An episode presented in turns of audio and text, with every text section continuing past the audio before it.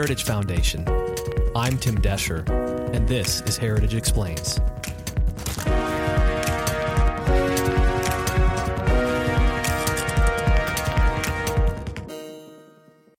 Turn on the nightly news. Go ahead, do it. North Korea is everywhere. This week, North Korean leader Kim Jong un talked about dismantling missile test sites, nuclear fuel facilities. President Trump called it very positive. North Korean leader Kim Jong un is calling for a second summit with President Trump in the near future. That's according to South Korean President Moon Jae-in, who just finished up a three-day summit with the North. Kim Jong-un. North Korean leader Kim Jong-un says he will suspend nuclear and long-range missile tests and shut down a nuclear test site. North Koreans. North Korea. North Korea. North Korea. North Korea. North Korea. The United States has great strength and patience. But if it is forced to defend itself or its allies, we will have no choice but to totally destroy North Korea. Rocket Man, man.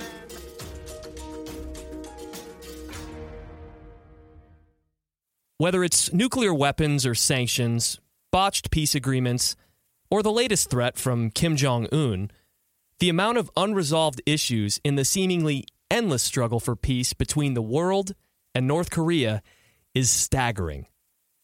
But here's something you might not know the U.S., North Korea, South Korea, and China are still at war.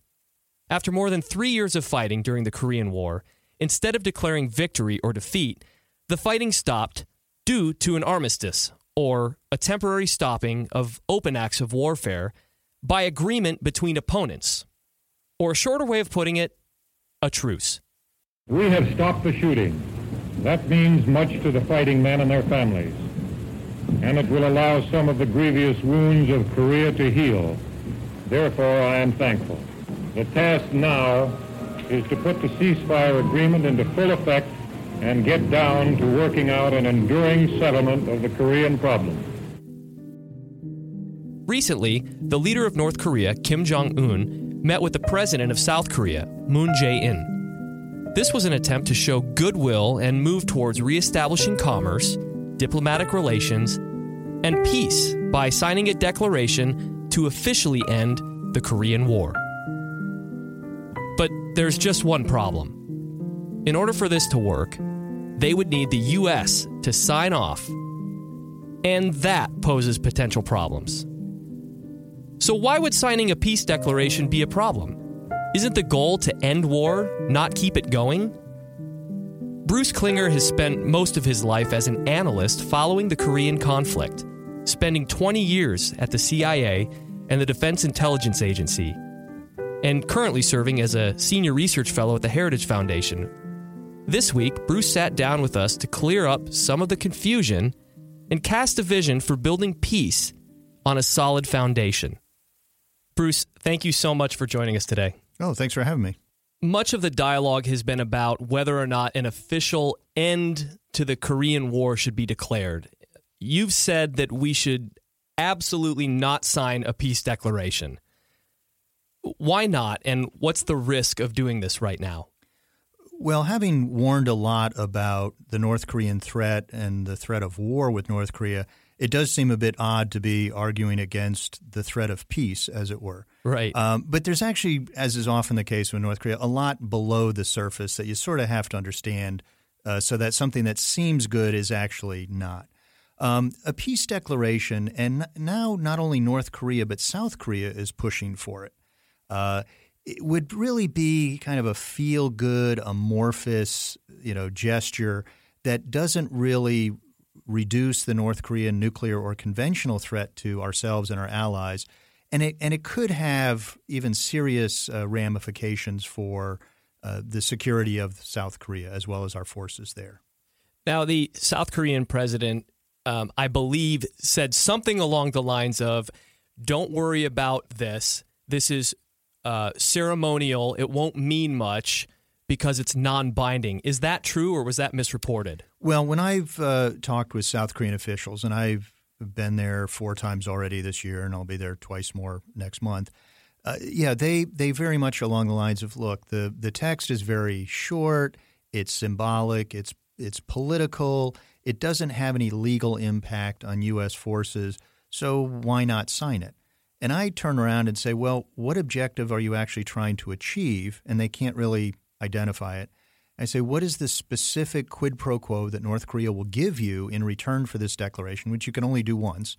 Um, or if North Korea feels less threatened, warmer and fuzzier, what what will that mean? How they change behavior? And no one can really give an answer to that. So then it seems like, well, then why do it if there's not a real benefit to it? A few months back, Trump famously went to uh, Singapore and met with uh, Kim Jong Un at the summit, as they called it. And uh, there's been a lot of talk of President Trump being open to another summit, another meeting with Kim Jong Un of North Korea. Uh, in your mind, what do we need to have happen in order for him to agree to a meeting or another summit? I, I think we do need a, a, bit more tangible progress with North Korea. Uh, I, am more of a believer in the, the more traditional bottom up approach where you have uh, U.S. and North Korean diplomats work and, and identify the differences, work to resolve them, have things on paper so that when the leaders get together, it's there are no surprises. Now, others will see that you know we've had eight international agreements with North Korea, and they've all failed given North Korean cheating. Uh, so why not do the top-down approach? So you know it's a valid difference of view.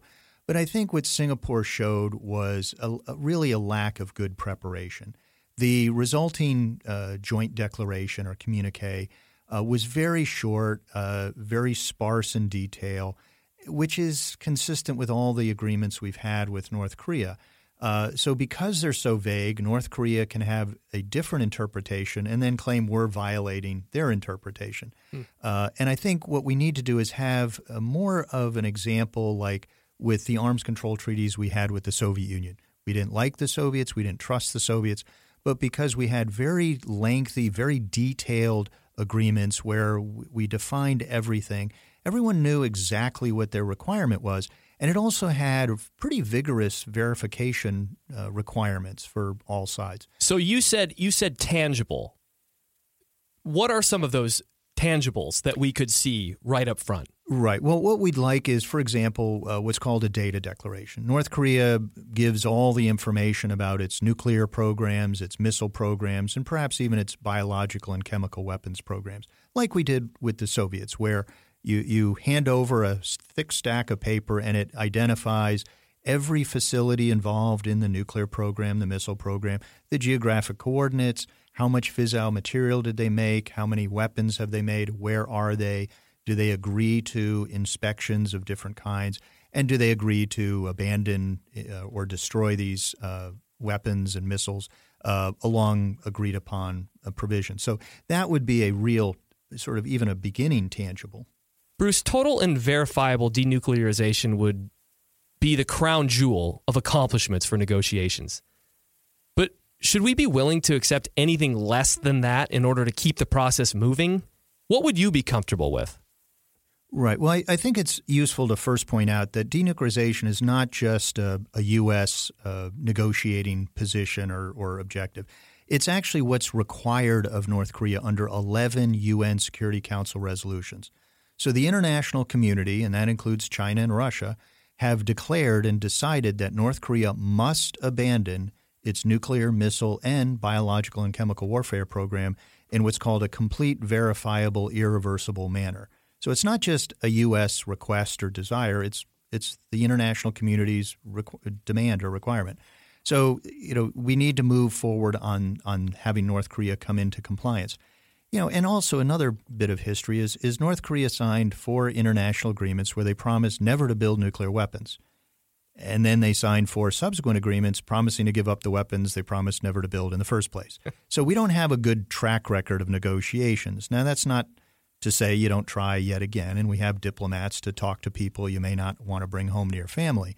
Um, but you have to be wary, particularly given the the history. And, and again, that's why I think we need you know very clearly written and delineated uh, you know treaties rather than sort of this let's just have you know a feel good declaration. But you know, in addition to de- denuclearization, we'd like to address the very large conventional force threat, tanks and artillery, et cetera, uh, of North Korea to the south. They have a million man army. It's it's very forward deployed near the demilitarized zone between the two Koreas.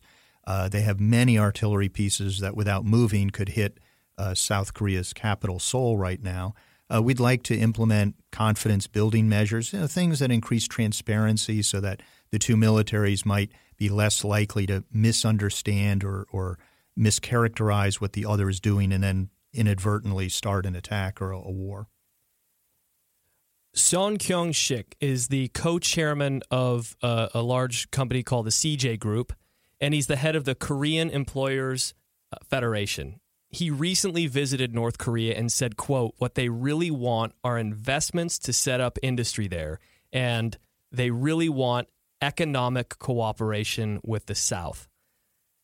Obviously, the tough sanctions are working if that's the case. So, uh, with that, is it in the South's interest to reestablish commerce with the North right now? Well, that's certainly what the South Korean president wants to do. Uh, president Moon is a progressive, a, a left of center uh, president, and he was the chief of staff to an earlier progressive president called uh, Moo-hyun. And they both believe in, in what's called the sunshine policy. It's, it's from an Aesop's fable where the wind and the sun compete to get a man to take off his coat. The wind blows and blows, and that's seen as like a hard line policy, and the man just tightens his, his coat even, even closer. Uh, and the sun shines and give, makes the man give up his his coat. And so the idea is if you give North Korea a lot of benefits, you know, front loaded, eventually they'll start behaving themselves.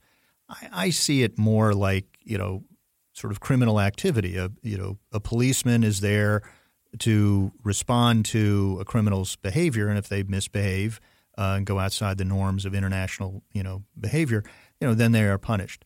Um, so North Korea certainly wants money. They want it really kind of free of cost. Um, and South Korea right now is very much pushing this because they feel North Korea will behave themselves or act better. Um, the problem is pretty much everything the South Korean president is promising economically would be a violation of UN resolutions or U.S. law. So he's making a lot of promises he can't deliver on without Washington or the UN sort of bending the rules or making a, an exception for North Korea.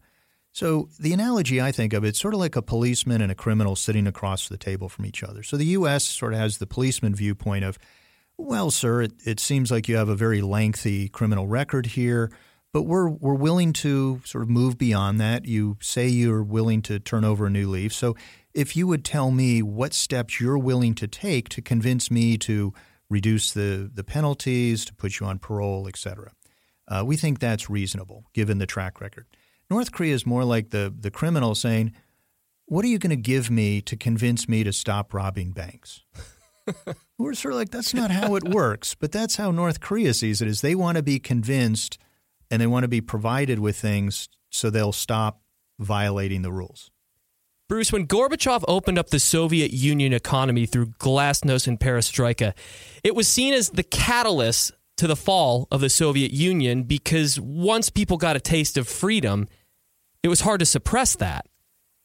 So in North Korea, if the sanctions are lifted and the economy opens up, could we see a similar result as we did in the Soviet Union? Some will hope that. Uh, okay. That and it can be done in a number of ways. It's either through just information, exchange of people, sports teams, philharmonic orchestras.